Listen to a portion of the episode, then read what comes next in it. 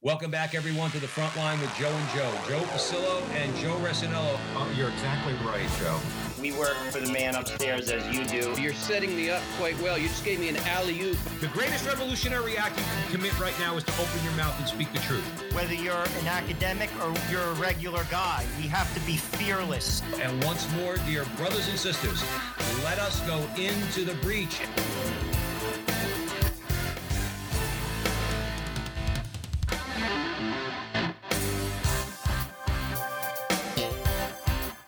Hello again, everyone, and welcome back to the front line with Joe and Joe. Joe Pasillo, as always, joined by Joe Resinello, and once more, dear brothers and sisters, let us go into the breach on the Veritas Catholic Radio Network, 1350 on your AM dial, 103.9 on your FM dial, serving the New York metropolitan area, spreading the truth of the Catholic faith.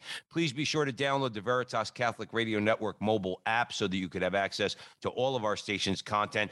There is a website, veritascatholic.com, veritascatholic.com. So if you want to offer some feedback, not just on Joe and Joe, but all of our station's content, now make sure the bishop has a show too. Let's be frank, so don't be too harsh on the bishop. But if you have any comments, um, positive or negative, let us know. We'd love to know about it. Um, and also, if you'd like to follow Joe and I on social media, we're on YouTube at the Frontline TV, the Frontline TV, or you could support us at thefrontlinetv.com, thefrontlinetv.com. And today, we are very pleased and honored to be joined by Dr. Christopher Malloy. This is going to be a really good conversation.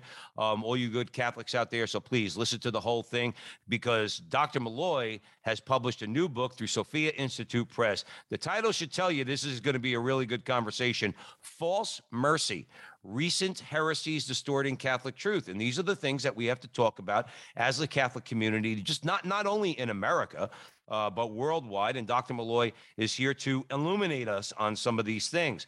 Uh, just briefly, Dr. Christopher Malloy is married to his wife, Flory, and together they have seven children. He teaches theology at the University of Dallas, and he has published two academic books, and numerous scholarly articles. Dr. Christopher Malloy, welcome to the front line with Joe and Joe.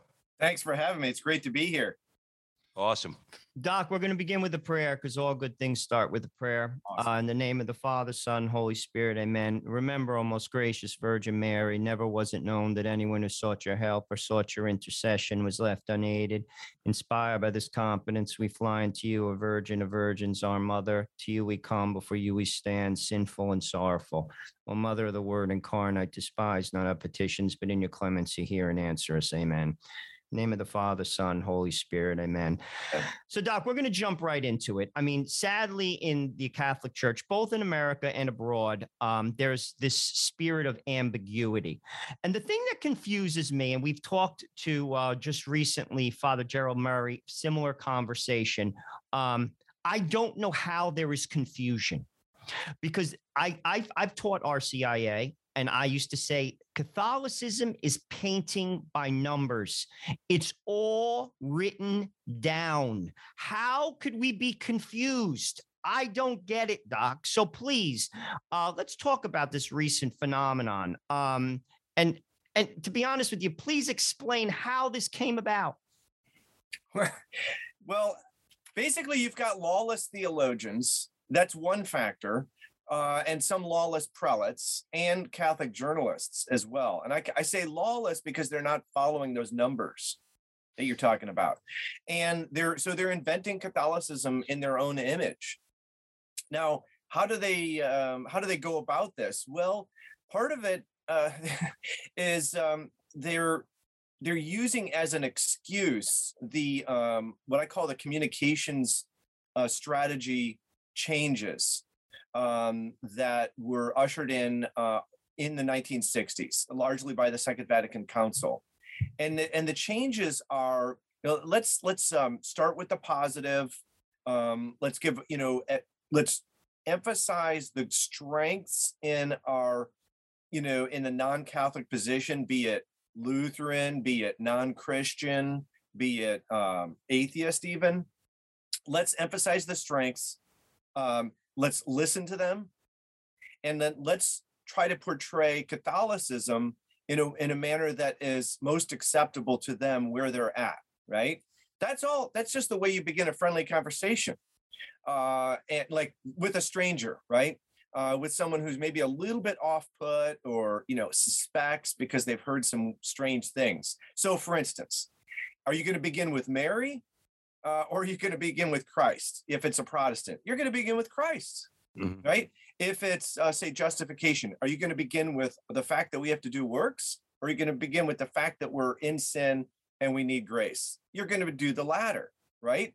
So it's just a basic communication um, policy, if you will, and uh, so that's all excellent. Well, but there were some modernists, you know, and and that's a new kind of modernism, right? That were um, there at the at the Second Vatican Council and after priests, theologians, journalists, uh, prelates, etc. And they use these communication strategies to say things like this. This is what I got in grad school. Pius XII used to say X, but we say Y. And Y is not X, right? So I got this again and again, class after class. Pius XII said this, and I'm using him as kind of a figure. Mm-hmm. Trent said that, Vatican I said that. All those grouchy old Catholics said that. And then, but now we say something different. And the thing is, John John the 23rd said, no, no, no, the substance doesn't change, but the way we express it can. And that's obvious. For instance, the Eastern Catholics, they express justification with the word divinization. Um, so you, you know, a lot of American Catholics haven't heard of that divinization. What is that? Like, is that Hindu? What is that? Is that that sounds Mhm. New Age? It does. It's, I was just uh, thinking that. It sounds a little new New age. me. Age, yeah. But uh, but no, it's actually Catholic. And what it means is that God makes us like him. So that's what the we don't become God or gods, Mhm. um, but we, you know, um, like what Jesus said, actually. I said they are all gods. We become like God. That's what he that's what he meant. And that's because God gives us his holiness. And so that's a beautiful thing. Well, that's a different way of putting it. And it and it has kind of different connotations. It gets at things that we're not saying when we say justification. Just like when we say justification, we're getting at things they're not getting at. So there's complementarity. Um, and moving forward in history, east and west complementarity. Moving forward in history, you can have complementarity of, as it were, new insights. You know, m- marriage has this aspect that we didn't pay attention to before. That doesn't undercut Pius XII, who said procreation is the primary end. It is the primary end. Um, but uh, but a lot of these theologians, they're they're uh, you know progressive. They want they want to mold Catholicism in their own image. And there is something common about that, by the way. They want to water it down and they want to um, lessen the scales, the, the, the stakes. They they want to make this life kind of a cozy precursor to heaven, and every, everybody pretty much gets in. Oh, so no no cross then? Uh, they- Nah, kinda- maybe a kinda- little bit. ki- ki- ki- Ash kind of- Wednesday, Good Friday. That's about it. Yeah, right. I- it. You know, I I remember. I remember uh, Father Corapi used to say back in the day, "No cross, no crown." It's that simple. Yeah. Um, you're at the front line with Joe and Joe, Joe Pasillo, Joe Rossinello, and I know this is going to continue to be a great conversation with Dr. Christopher Malloy. We are talking about his new book available at Sophia Institute Press, "False Mercy: Recent Heresies Distorting the Truth." Joe Rossinello, where are we headed? Well, you know, I agree with everything you said. What I don't understand, and, and I think this is where things get complicated because I work in an organization where there's authority. I work in a corporate structure and it's a global structure. And trust me when I tell you, my managing director that has who has global responsibilities, if someone doesn't do something in accordance with the model that he lays out, trust me, they don't have a job. Trust me, I've been working in this structure for 25 years. What I don't understand, well, I kind of think I do, and I'd, I'd like your opinion on it. When you do get prelates that go off the reservation, we're seeing this in Germany right now. Um, and I'm not pointing fingers, I'm stating fact. I mean, some of the, you know, the rhetoric, it's not even rhetoric, some of the policy that's coming out of that church is clearly not a Catholic idea. Uh, why isn't it squashed? And why I think, and I'm interested in, in your opinion, is I think a lot of these like prelates have rose to power. They're the ones calling the shots. And frankly, they just turn their their like the cheek to it.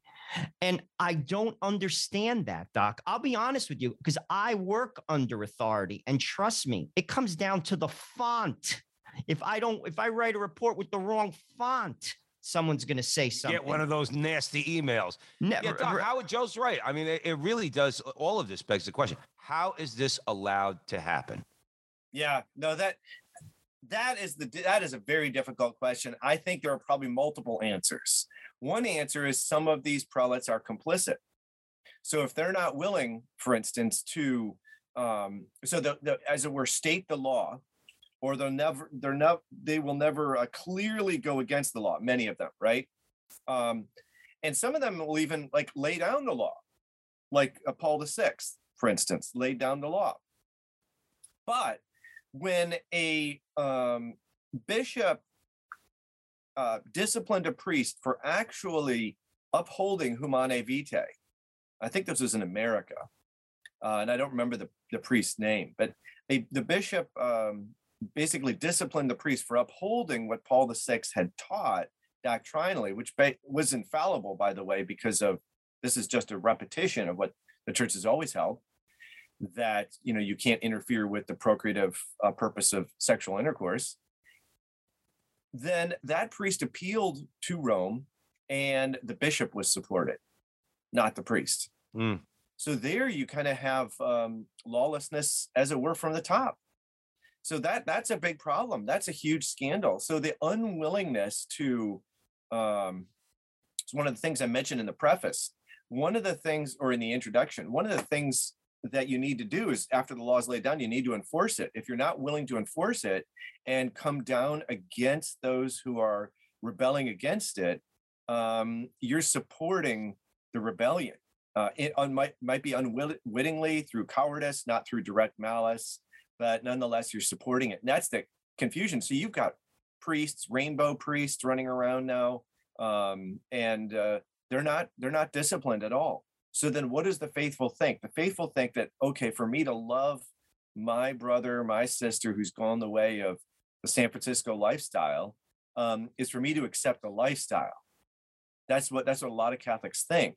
And they think that because you got these rainbow priests and now rainbow uh, cardinals over in europe saying that that's the case that the church was wrong on sodomy But you Well, know, yeah, I, I I- want to I want to bring an, ex, an another home you know example that I think a lot of people will remember.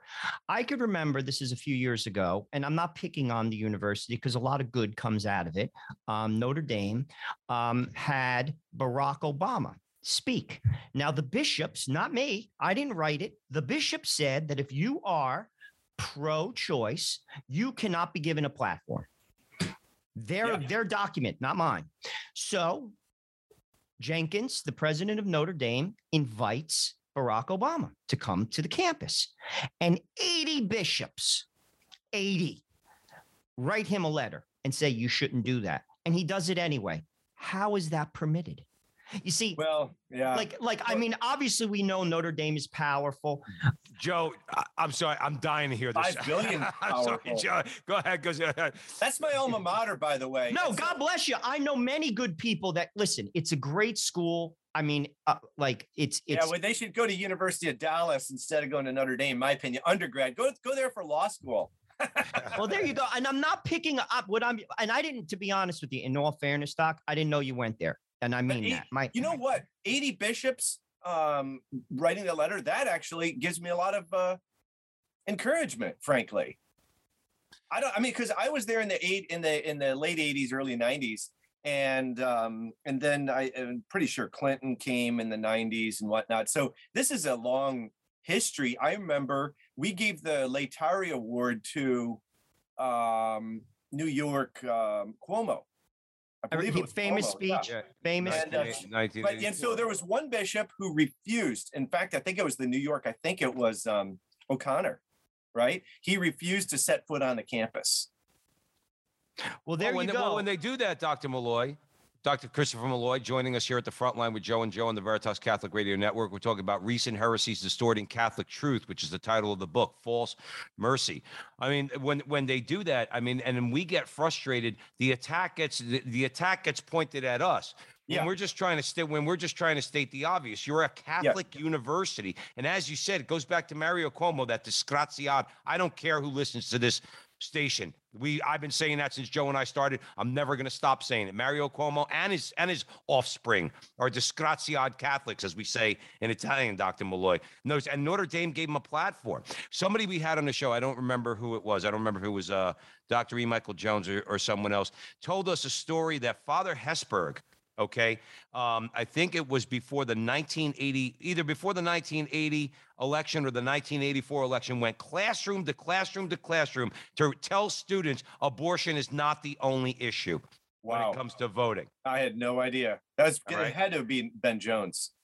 What's it? Yeah, It had to have been Jones. He, I mean, he knows all the politics there at, at Notre Dame. But Can you um, imagine that? In other words, at a Catholic university, if I was Yeah. sending, if I was a parent at the time, I'm sending my child there. Go ahead, Dr. Malloy. Well, well, this is what this is the um. So the modernists in the late 19th, early 20th century had to be secretive because the church had a you know kind of a bit of a watchdog uh, policy going on, and so they were secretive. They learned stealth tactics then. Well, uh, they still had those stealth ta- tactics, but uh, they could kind of come out of the woodwork in the 60s, right? So Hesburgh and and um, you know the kind of uh, uh, Maritain was at Chicago. E. Michael Jones talks about this that he was getting bested by he's dialoguing with the atheists and the you know, non-Catholic this and that scholar at University of Chicago. He's thinking he's dialoguing out of goodwill, which he is on his part. They're making fun of him and Catholics on the other on the other. They want to get rid of the Polish ghettos, done with you know they don't like Catholicism. So this is a, there's a little bit of naivete with you know your your average you know moderate middle of the road slash conservative Catholic. Naivete, not understanding the uh, machinations of the modernists and the liberals. And that, now those were non-Catholics, right? But they're they're using the goodwill of Catholics. So we've we've been people basically of goodwill. We want, like I said, we want to state the good, think the good of the other, um, and and not come down too hard. Medicine of mercy, all that kind of stuff. But the thing is, we do need to keep our heads as well. And I will say this: one of the things you said is we look like the bad guys. This here's a huge issue. If if the bishops and the priests aren't teaching that you know sodomy is evil, right? That abortion is evil, then you and I have to be the ones who actually introduce that at the dinner table. So it's Thanksgiving, and we have to say, uh, "No, sorry, uh, cousin Tim. Um, actually, that that is evil." and then we look at the bad guy. No, we're supposed to accompany, right? Actually, that's a good term, accompany. We accompany by helping someone who's about to fall off the cliff not fall off the cliff. But if if the bishops and priests are saying there's no cliff there, and we say, well, actually there is, then we look like the we look like the jerks, as opposed to the people who can concretely help weak. You know, we're all weak and sinful, but we can help someone who's got a particular weakness or sin. We can help walk them away from the cliff if they know it exists. If we have to tell them it exists, then we're doing the bishop's job. And if you know now, something? the And bishops that- aren't going to do it. We got to do it. That's Right. exactly, you know, points to the title of your book, False Mercy. That is false mercy. And there's a, a confusion of what accompaniment is. Y- You Yeah. use Thanksgiving.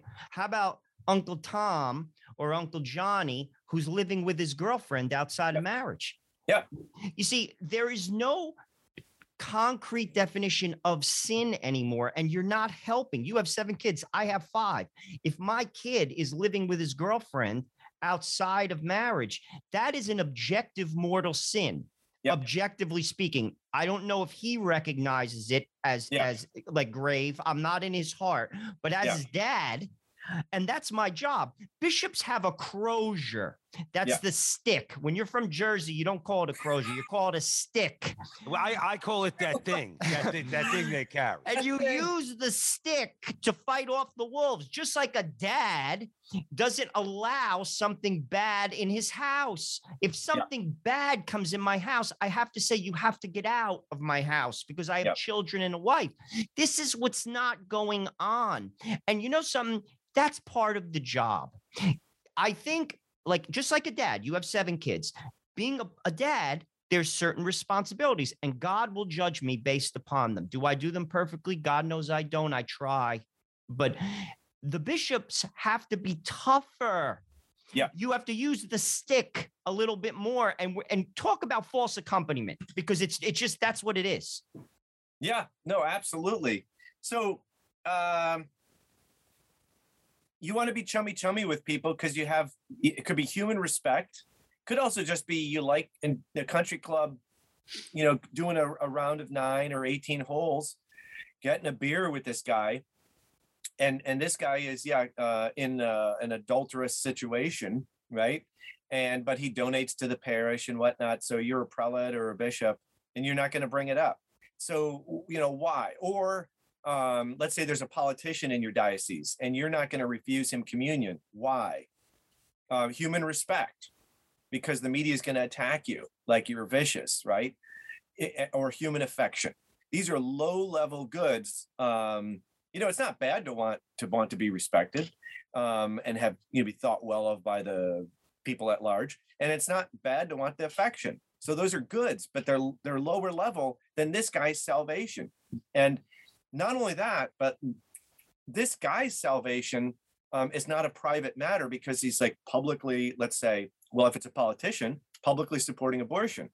So you're the bi- bishop or you're the priest, and by administering the Eucharist to that person, you're giving a scandal to the entire flock. And now with social media, that's the scandal can really uh, echo, just like the good acts can echo. You know, the courageous acts of the bishops. So the, this is some of the thing. I do think also we, you know, with some of the prelates that have been actually put in put in jail or had um, uh, verified allegations, right?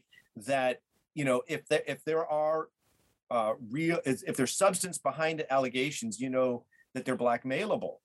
So there's there's that aspect. If I'm black, I want to I want human respect. I'm blackmailable. Um, I like the affection of the people. I'm not going to speak out. Uh, or I realize I'm a sinner. Like I talk about hypocrisy here. So some people they realize they're sinners and then they can't do the thing. So even if you're like seventh grade CCD teacher and you realize, well, I'm not perfect, so I can't lay down the law for these kids, you know, let's say about pornography or something. Well, yes, you can lay down the law. uh, you, you're not real, you're a hypocrite of sorts. But but there's the, the worst hypocrite is when you say, I am a CCD teacher, or I'm a priest, a bishop, theologian, and I'm not I'm not adhering to the to the code. Like I take an oath. Whoops, sorry, that's my book. I take an oath on the Bible um, and uh, and the doctrines of the church, uh, and then uh, but I don't fulfill my office. That's hypocrisy, not me being weak uh, and sinning. I mean, we we do sin. We are we are weak, and we're hypocrites in that way. Well, the thing is, too, Dr. Malloy, if, if, if I'm teaching CCD, I, I, well, let's put it like this: there would be no, well, there, there would be nobody in the church if we, we waited for everybody to, to, to for, for everybody, to- let's say, who didn't sin. The Yeah. difference is, um, I've heard it put this way: this, the, the saints are not saints because they didn't sin. The saints are saints because they recognize their sins and they did something about it. They go to Christ, as we do. Yeah. There was nobody here is without sin.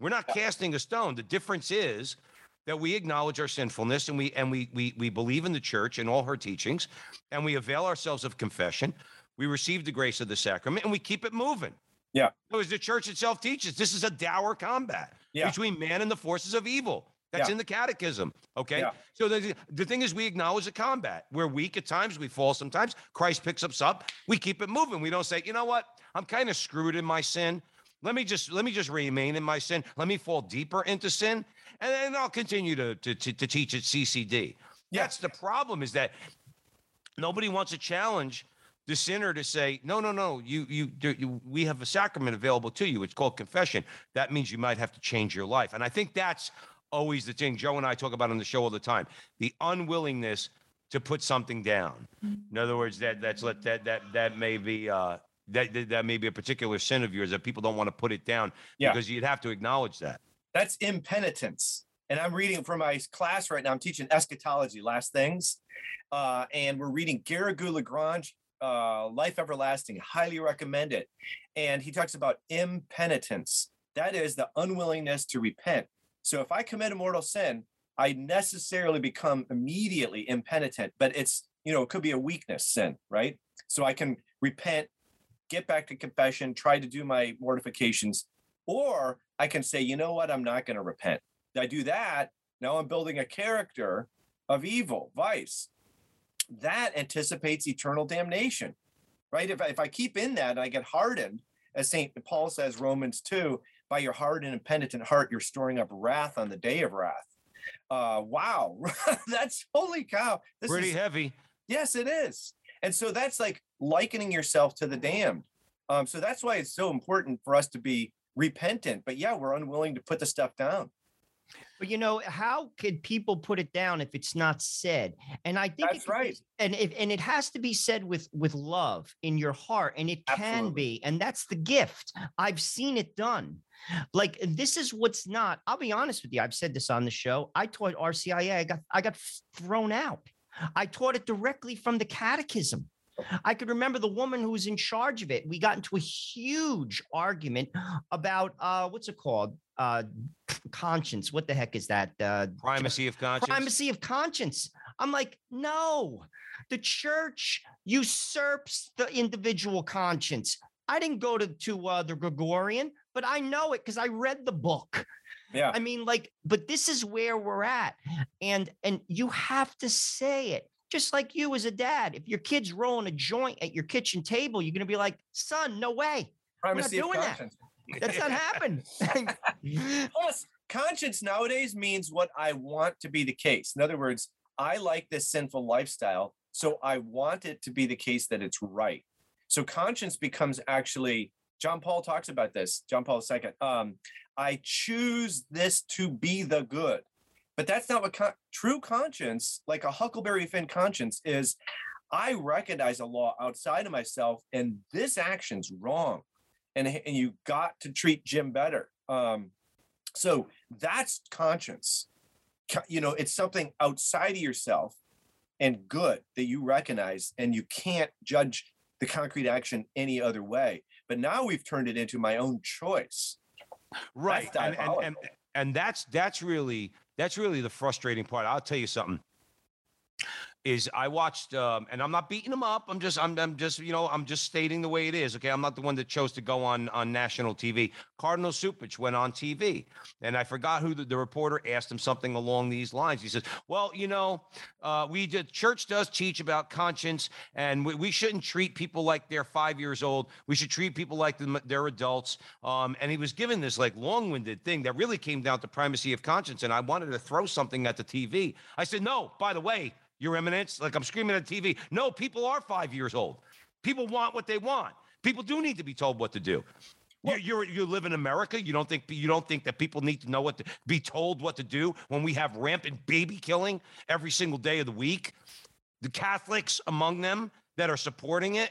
You don't think that people need to be told what to do by God? You're the one who needs to go back to seminary because even I know that, that that people are essentially children who want what they want and they need to hear God's law telling them, "Thou shalt not do this." And they need to I- hear it from the church. I agree with that, but let's even add some some um, you know let's let's add some precision and compare the pandemic response and the church's moral teachings.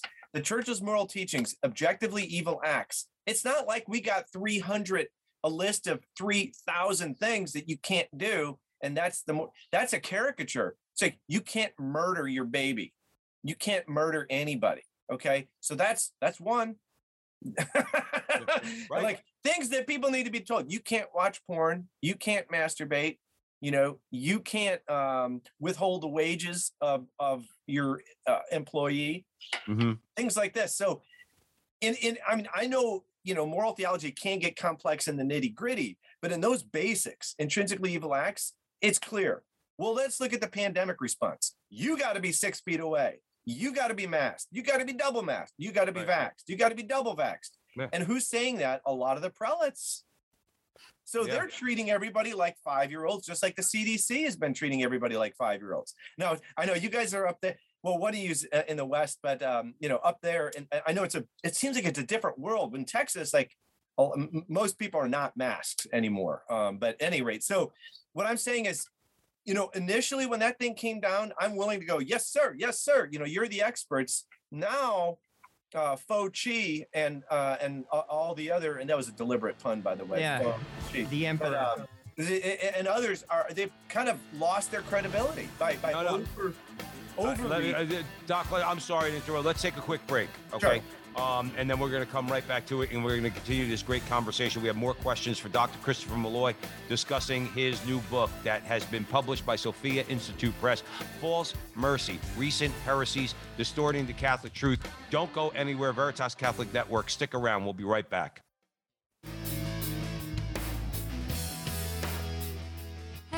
Listen to all five of our original Veritas shows. Every Wednesday at noon, you can catch Let Me Be Frank, where Bishop Frank Caggiano talks about spirituality, church news, and fun stories from his Brooklyn childhood and his life. You can hear the Frontline with Joe and Joe every Tuesday and Thursday at noon. Their guests include the biggest names in the Catholic world, and Joe and Joe talk to them from the perspective of the everyday Catholic. Thursday nights at 8 o'clock, tune in for the only late night talk show on Catholic media anywhere. It's Not That Late with Liv Harrison. And at noon on Friday is Restless. It's for millennials talking about, well, life as millennials in today's crazy world. Yes, it's possible to be young and Catholic. Right after that, at 12:30, you can hear the Focus on Veritas, where we put the focus on good works and the good people doing those works. Those are the five Veritas shows, and there's more on the way. Stay up to date at veritascatholic.com or on the mobile app.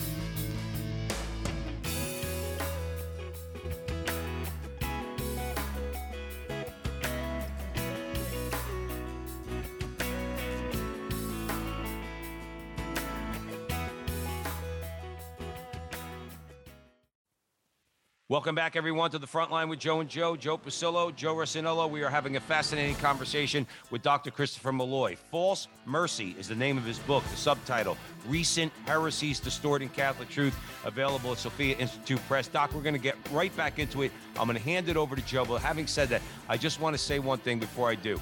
That is one of the most frustrating things that I hear from those anti Catholics out there. In other words, they don't want to be Catholic because of the rules. Same people, I always say, I've said this to people right to their face, particularly atheists. God has 10 rules, essentially. Jesus breaks it down to two. You people, particularly on the political left, you have 10,000. You have to pass the law before you read it. Uh, right, right, right. There are more restrictions that come from God in his infinite mind. Never placed more restrictions on the human person than the political left in the world. Okay, That's so right. let, let's let's call it the way it is. All right, Joe, I'm going to hand it over So to you. we're we're talking about f- false mercy. We're talking about accompaniment as it's defined uh, by modernists. And I pose this question to Ralph Martin, and I want to throw it to you, Doc, because I'm interested in what you have to say. Let's just say that these modernists have good intention. It's not malicious. And I posed this to, to, to Ralph, and I said, say they actually think that if they accompany somebody, which is being permissive in, in a sense of their behavior, they'll eventually get it. Yeah. And say their heart, I don't know what's in their heart. I don't. I I, I disagree with that method. I'll I could say that with with a pure conscience, uh, with with Yeah. you know, like I disagree with that. But say that they're sincere. And what Ralph said, I will always remember. He said, Joe, it's not working. And it Yeah. not It's not working. And this is what people like. I could, and I, and you could ask Joe. I try to give people the benefit of doubt, my hand up. I, I do. I don't know what's in your heart, and I don't want to go there. But it's not bearing fruit, and it hasn't for five decades, guys. Yeah. Like, like, talk to that. You could probably speak to it a lot better than me. Yeah, absolutely. No, it, it hasn't been working. That's the the intro is filled with statistics, right? Pew Research, Official Catholic Directory, uh, CARA, uh, which is Georgetown University of Georgetown Research Center, like reputable statistics. And you look at it, and it's nothing but absolute disaster. And you mentioned CEOs and like bottom lines. I wanted to come back to that. CEOs can see the profits go down. And when profits go down, the company's defunct. Well, you can't see holiness itself. So, you know, you can see the signs of holiness, you can't see holiness itself. So, I guess the laziness comes in with both a theologian and with the pastoral work of a bishop is a theologian can make claims and not have to prove them. And that's why the hard scientists at university are, you know, they're frustrated with both philosophers and theologians because they're they're saying you can just spout off anything you want. Um, but you can't. But th- that's what it looks like, right? Same thing with uh, bishops. Like you keep doing your your thing, you know, your kumbaya liturgy or whatever, and as you said, it's not working. Well, the the signs they have to pay attention to the signs, but it can be, I guess, too tempting for them not to pay attention. As long as the coffers are full, then you know, I guess then, and or as long as there's enough immigration coming in to offset the losses, um, you know, you, you're like, well, maybe we don't need to pay attention to it right now. But you're right, absolutely, it's not working. How will it work? You got to get the good old catechisms. My little kids are reading the Baltimore Catechism, which is fantastic. It's not, it's not, um, it's not false. It's true, and um, it's right to the heart. Could it be more beautiful? Well, sure. We'll just we'll bring in some more books and you know give you extra you know beauty, a little bit more flower, that kind of stuff. But they do need skeletal structure, point blank. John Hardon's Catechism, that kind of thing. Ludwig Ott, Ludwig Ott, the German pronunciation, Fundamentals of Catholic Dogma. These are the kind of texts that Catholics need and stick to the ABCs. But um, because of, I want to say, go back to those communication strategies, because of the beautiful sort of embellishing on the faith, which the faith is rich and beautiful. It absolutely is. But when you get that beautiful embellishment and the unwillingness to repeat stark truths that are kind of edgy, if you will, Mhm. tough for today's audience, like the Catholic Church is the one true church, people go to hell. When you're unwilling to present these stark truths, then um, that embellishment becomes obfuscation and and people hide behind so the rebels hide behind the embellishment and they're not asserting the, the hard sort of basics which you know we we could just presume and and you know 80 years ago everyone knows you know the catholic church believes in purgatory and that it's not a rosebud walk like the you know Yeah, yeah, and no, uh, yeah, but no yeah. no no we're you know bring in hospice the poor guy's uh, you know he's in misery put him out of his misery now he's now he's in heaven. Now we can now we can pray to him at his funeral. Well, that's, no, what, then that's that- what you hear Dr. Malloy joining us here at the front line with Joe and Joe, Dr. Christopher Malloy. Didn't you know all, all people go to heaven? yeah No, you including know, my dog I, I had a, con- I, I try to be, I try to be, and believe me, I, I fail miserably, but I do strive to be um, as charitable as I can. Okay. So when people like, will s- like, like they question you sometimes on these things, namely like when a family member dies or somebody close. Well, don't you believe they're in heaven? Not for me. The last time I checked, my my business card doesn't say that, or my my job description doesn't say I can play God. yeah okay. yeah. Because that's the way you disarm people. Because people expect Catholics to say, "Well, I, you know, well, he's in hell. He did this. He did." How's this? I don't know, but neither do you.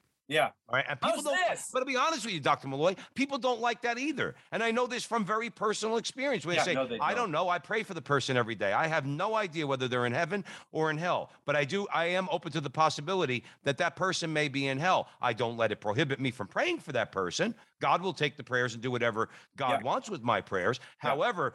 You want me to say they're in heaven? I'm not telling you. I'm not going to tell you anybody's in heaven. I don't care if it's uh, somebody that fed the poor every day and for their entire lives. I'm not going to tell you they're in heaven because I'm not God. But I'm not going to tell you that they're not in hell either. I have no clue, and that's one of the problems. Let's let's stay on hell for a second, okay? Evidently, we all go to heaven. Dr. Malloy, didn't you get the memo? Okay, so why why don't, why don't you talk a little bit about that heresy? Well, the, you know what? I want to talk, pre- present what this is the thing. Everyone wants us to say exactly what you're saying. They're in heaven, they're in a better place, all that kind of stuff. And they, but they have no solid evidence. So even though I think they all believe it deeply, I think there are eggshells beneath that faith. And they know, not, eggshells not the right, it's like there's a chasm. There is a cliff on that flimsy belief that everybody's going to heaven and they're unsure of it and it's unstable. That's why they get so angry when you say, well, you know, let's pray for him. My response is, will he be offended if we pray for him? If he's Great. in heaven, he's not going to be offended. so if he's in hell, you know, well, but uh, if he's in purgatory, he's going to really like it. You know, and and and, and honestly, I'm going to hand it over to Joe. And honestly, that every time I pray, there is a particular person in from my life that I pray for every single day. Okay, and and and I'm not going to lie, I I don't know, I don't know if he's in heaven, I don't know if he's in hell, I have no clue. Okay, and and I fear, uh, but the one thing I say is I'm going to keep praying every single day because if he's in purgatory. He's gonna thank me, Yeah. you know, like like uh, if the good Lord takes me, you know what I mean, and I get to go to heaven. Well, then that that that person will will thank Hey, me. that's a prayers. compliment.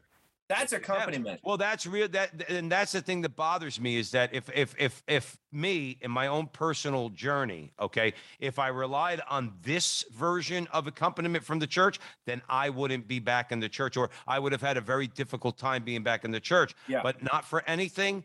Okay, and and and then again, I'm sorry, I'm going to hand it over to Joe. But yeah, uh, in my journey uh, uh, away from the church, meaning not practicing the faith, and then coming back to the faith, like the prodigal son. Yeah, it was the it was the quote unquote Dr. Malloy harsh voices, Mother Angelica. Okay. Yes. Father Corapi, okay, Yep. um, and others, where I had to hear, if you do not stay close to Christ in this world as He commanded you to, okay, you will be separated from Him for from Him for eternity. Yep. That's called hell, and you don't want to go there. You want to know what? Fear of the Lord is the beginning of wisdom. I'm not progressing uh, for for any other reason that I accepted that truth that I will go to hell okay um which god is transforming into the love of god of course but it starts sometimes with the fear of hell and we need to get back to a little bit of the fear of, uh, of hell in the catholic church Yes.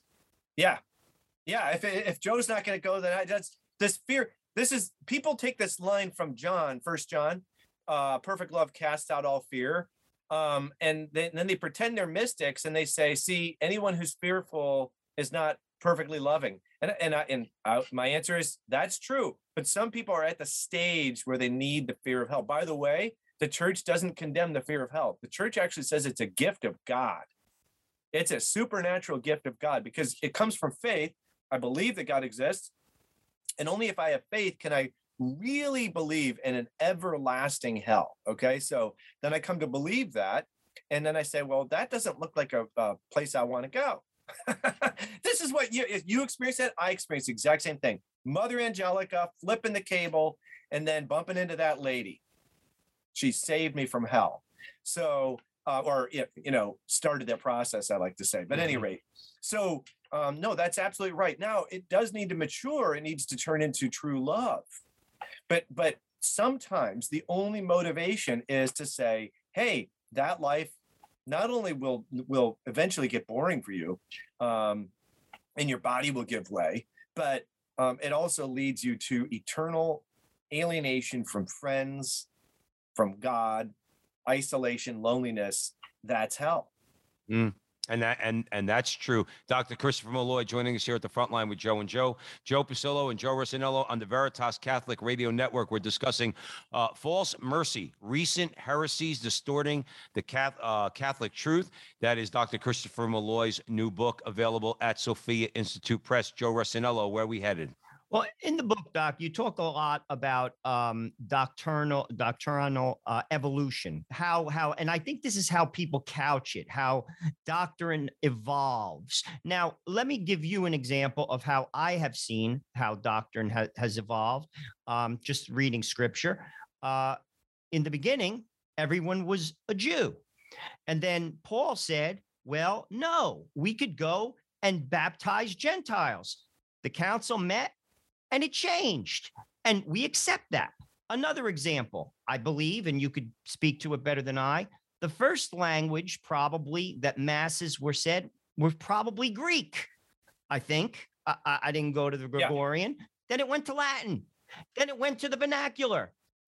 It changed. How is that right? And other doctrines can evolve. Yeah.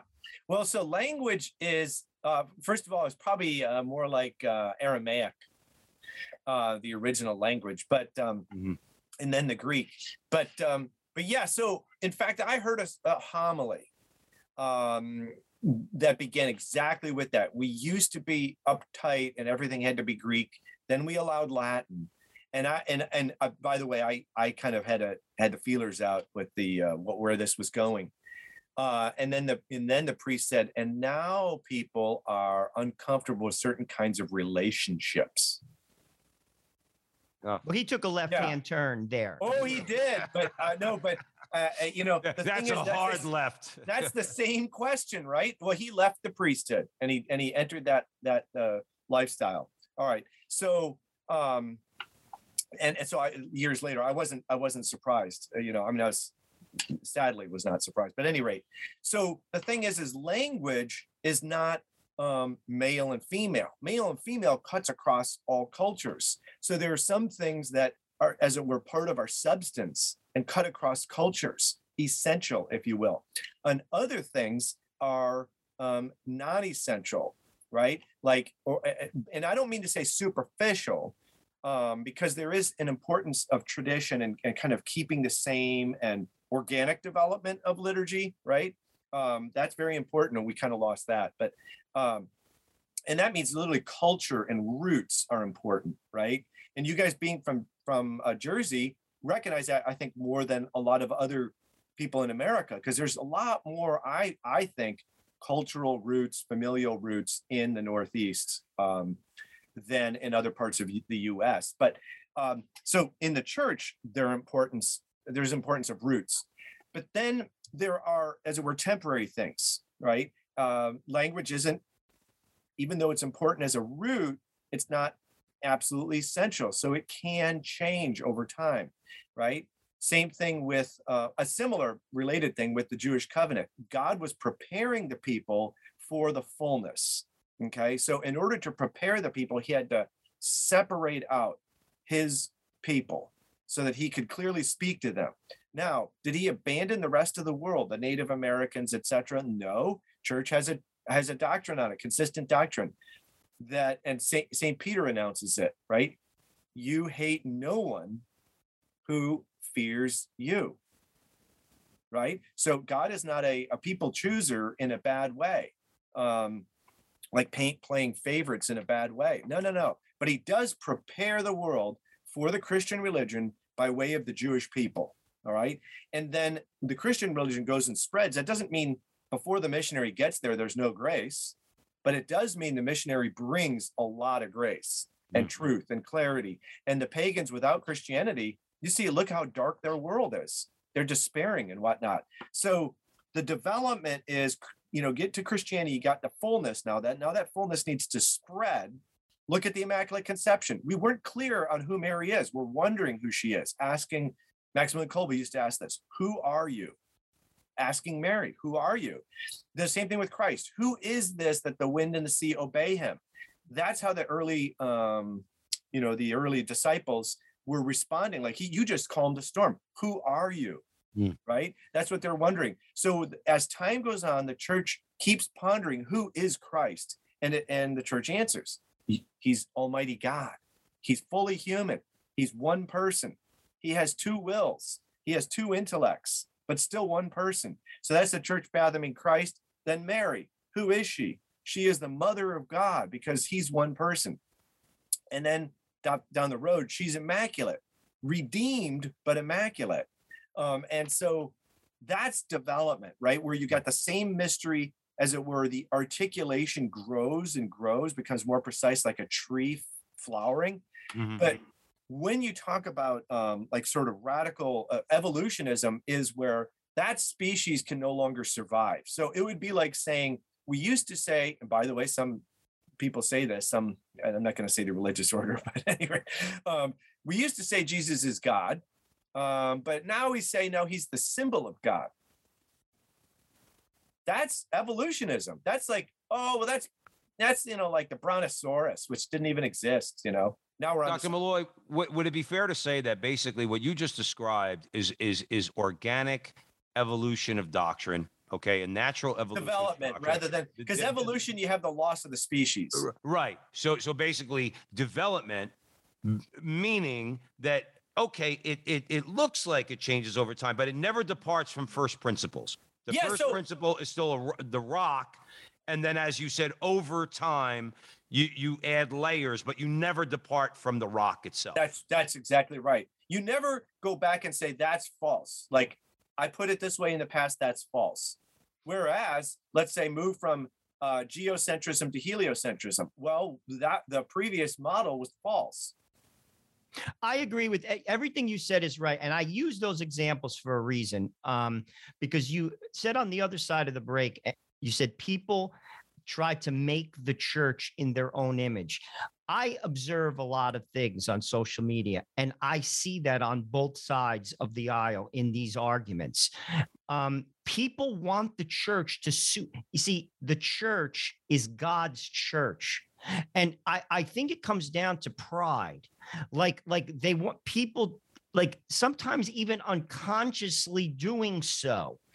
Like they just they they want to conform the church. Like I'll use another example music. Now, there are certain music recommendations, but say you go to Africa, they're not singing Gregorian chant in Uganda. Like it's different. Yeah. That doesn't mean the mass is invalid. Right. Like and and and this is where people go crazy. yeah. Like like like where they're losing. I always say I use uh Terry Barber from LA. They're what they're worrying about the corn. The house is on fire. Like the, the house is on fire and they're watering corn. Yeah. Like like outside. Like I didn't again, I, I'm not like classically trained, but like sometimes you know, we got to just kind of get outside of ourselves and listen a little bit more. We don't. And Well, we tr- yeah. yeah. speak to that because I again, you you know more than I. I mean, I'm I'm just the the, the guy No, in I'm- the. I'm really glad you said that because that's where, you know, there is a diabolical element going on here. And the devil is way smarter than we are. And so, like, we have an enemy, we face one enemy. The devil understands that there are two groups that he can pit against each other. So, I do think that this lawlessness that he- has uh, inculcated um, and that uh, somehow has become the zeitgeist in among many Catholic theologians, journalists, prelates, um, and theologians. This uh, lawlessness makes other people kind of slingshot to the extreme of um, basically anointing themselves bishops and taking charge. so, for instance, if there are um, crazy practices in uh, the liturgy, uh, other people, you know, slingshot and reject everything. Uh, so, for instance, you know, the reform of the mass. Um, so, some people say it's all invalid. Reform the mass. I happen to attend a, Latin mass parish, traditional Latin mass parish, but I don't say the the reform is invalid. That's absurd. That's the that's the reform that Holy Mother Church gave the world, okay, or gave the Western, um, you know, the, the Roman Rite. So, as a son of the church, you know, you have to accept that. Now, uh, just like Ratzinger, you know, Ratzinger slash Pope Benedict the Sixteenth, he had some questions saying, you know, well, why does why did this happen? You know, there there are questions and you know, um, filial criticisms, if you will, uh, filial calls for improvement, that kind of thing, um, because the, the the new mass did get created by a small group of people, and and so that's kind of unique. I mean, I don't think the, any Eastern church ever did that. No Eastern uh, thing, to my knowledge, ever did that, and I don't know that that ever happened in the history of the, of the Catholic Church. But that's still valid. So you know, a few questions about it, like maybe revisit this or that, but don't throw the whole thing out. Well, here's where Satan comes in. He gets extremists to snap over here on the far left, and and snap toward snap towards the far left, and others to snap towards the far right. I don't like political categories when it comes to the church, but sometimes they're useful. You know, uh, snapping progress, ultra progressive, snapping ultra radical, um, and and then you lose the church. So if you've got a parish that says, "Hey, they're not part of the Catholic Church," that's no good. You, you that that that's no good. Catholic Mm. Church is, you know, this parish is Catholic. It's Catholic. It's part of the Catholic Church. Period. And we Well, you know, I, affirm I'll, I'll tell you, I think you're sane, to be honest with you. That was a very sane commentary, and I appreciate it. And I think the, the the crux of the issue, and we're talking about heresies, and you hit it. There are liturgical abuses Yeah. that did not follow the documents. I've said this time and time again, and you also said this. In the first uh, uh, what's it called segment of the conversation that John the 23rd, who is a saint, said through miracles. I always validate that when people say, "Oh, but uh, yeah, when when when you when you have a miracle, we'll talk." But uh, until then, uh, we, we're not going to go there. Uh, the substance didn't change. People change the substance. And I'll say this I'm not the Pope, but I'm going to make a bold statement. If the Novus Ordo Mass did not lose the sacredness, it's still sacred because Jesus is on the altar. But in Yeah. liturgical practice, we wouldn't have this problem. There would be no discussion. People like yourself, good people, sense the sacredness in the Latin Mass and they leave the Novus Ordo. My Uh, opinion. Or Dr. Christopher Malloy, quick comment on that, and then come back real quick okay, because we're running out of time, Yeah. and I want to get to one more question for you. or I'd say I would what I would say is people have seen um, beautiful, uh, holy, sacred masses that are facing God. Number one, and, and I mean that both metaphorically and uh, slash literally, both either or. Okay, and when you see that, you kind of gravitate to it. A lot But of isn't the Novus are. Ordo supposed to be uh uh uh what's it called? Sacrifice Ad- ad orientem? Out orientem. Well, that's that's a, you know the rubrics I think are mixed. So some rubrics seem to presuppose that it is, and some re- rubrics seem to presuppose that it's not. So I think that's actually that's a question for liturgy experts. But it is some of the rubrics presuppose that it is. So that's that's that's another element. I will say that there it's um when people are just seeking the good, and I think that's what a, there's a big movement of Catholics who they they go there and they seek the good. They seek a clear homily and a liturgy that is oriented around God. You know, it it could be nice also to have, you know, to have uh, things in your language that you can that you can speak. I I totally relate to that. So I, Yeah. You know, there's there's it's a complicated story, more than one minute. Sorry. God will fix No, it. no, no, that, no, that, that that's okay, Dr. Christopher Malloy. Hey, listen, Nature Radio, we have time limits, so what, are- what are we going to do? But we're going to have you back. We're going to have you back. I we're, love it. We're, we're going to get into some more trouble, I'm sure. Uh, but we're talking to Dr. Christopher Malloy. Um, not that we're in trouble, but you know what I mean. Uh, the book is False Mercy: Recent Heresies Distorting the uh, Catholic Truth. Um, I'm going to give you a quick backdrop, and then I want your comments for a couple minutes, Dr. Malloy. So uh, the Satanists came to Scottsdale, Arizona, because they wanted to have a convention. All right, and God bless his soul, Jesse Romero uh, rallied the Catholic troops here in Scottsdale. This was upon my arrival. In other words, it's like the Satanists are coming to Scottsdale, but but Jesse rallied the troops, and there was a beautiful, uh, peaceful prayer rally uh, in front of the hotel where they were having their convention. Now, the reason why I'm bringing this up is this: Jesse t- uh, told a story afterwards that. Um, that he was actually talking to a couple of the atheists because there were atheists with these Satanists, hmm. okay, hmm. which is kind of interesting. That's a whole other conversation. But he was talking to them. He was actually talking to a couple of the Satanists, but then he was talking to some of the atheists who had some pretty thoughtful questions. They're there probably for more political reasons, whatever the case might be. So, what I would call what Jesse Romero was doing, I would call that evangelization because he was planting seeds with these Absolutely. kids were asking questions. He was giving them Catholic truth. Truth. But uh, the question that Joe and I have for you, Dr. Malloy, is what he was is what he was doing a sin? Trying to convince somebody of the truth of the Catholic faith. It Oh. seems to be nowadays it- it- it- Proselytizing. proselytizing. That's a sin against ecumenism or something along those lines. We have about a minute and a half left, Dr. Malloy. I know I hate to put a time limit on you. Talk about the need to evangelize and why no, it's not a sin. Hey, if what he was doing was a sin, then what Jesus did was a sin. I was just going to say that. You're right. Um, one accompanying the woman at the well and and going out and that's what that you know so he can talk gently with the woman at the well but very quickly by the way he's a good ceo he's very practical jesus is very quickly he gets to the heart of what's going on with her and then he sends us you know sends us out so we need to go out i mean it's not our truth it's his truth Yeah. you know, you just summarized the whole conversation in that it's receptivity to something that's not ours. The church is God's, and I want to come into heaven to his house. It's you, that's the conversation right there. And that's the reluctance of so many people, including those we're our worst enemy. Dr. Christopher Malloy, quick comment on that, where people could find you, okay? Um, and where people could buy the book and the name of the book again. Shoot, you got about 60 seconds. I'm on Facebook. The book is at unfortunately my blog is down. So because my credit card, yeah, it's a long story. but um False Mercy is at sophiainstitute.com. Uh all Amazon also cover uh, carries it.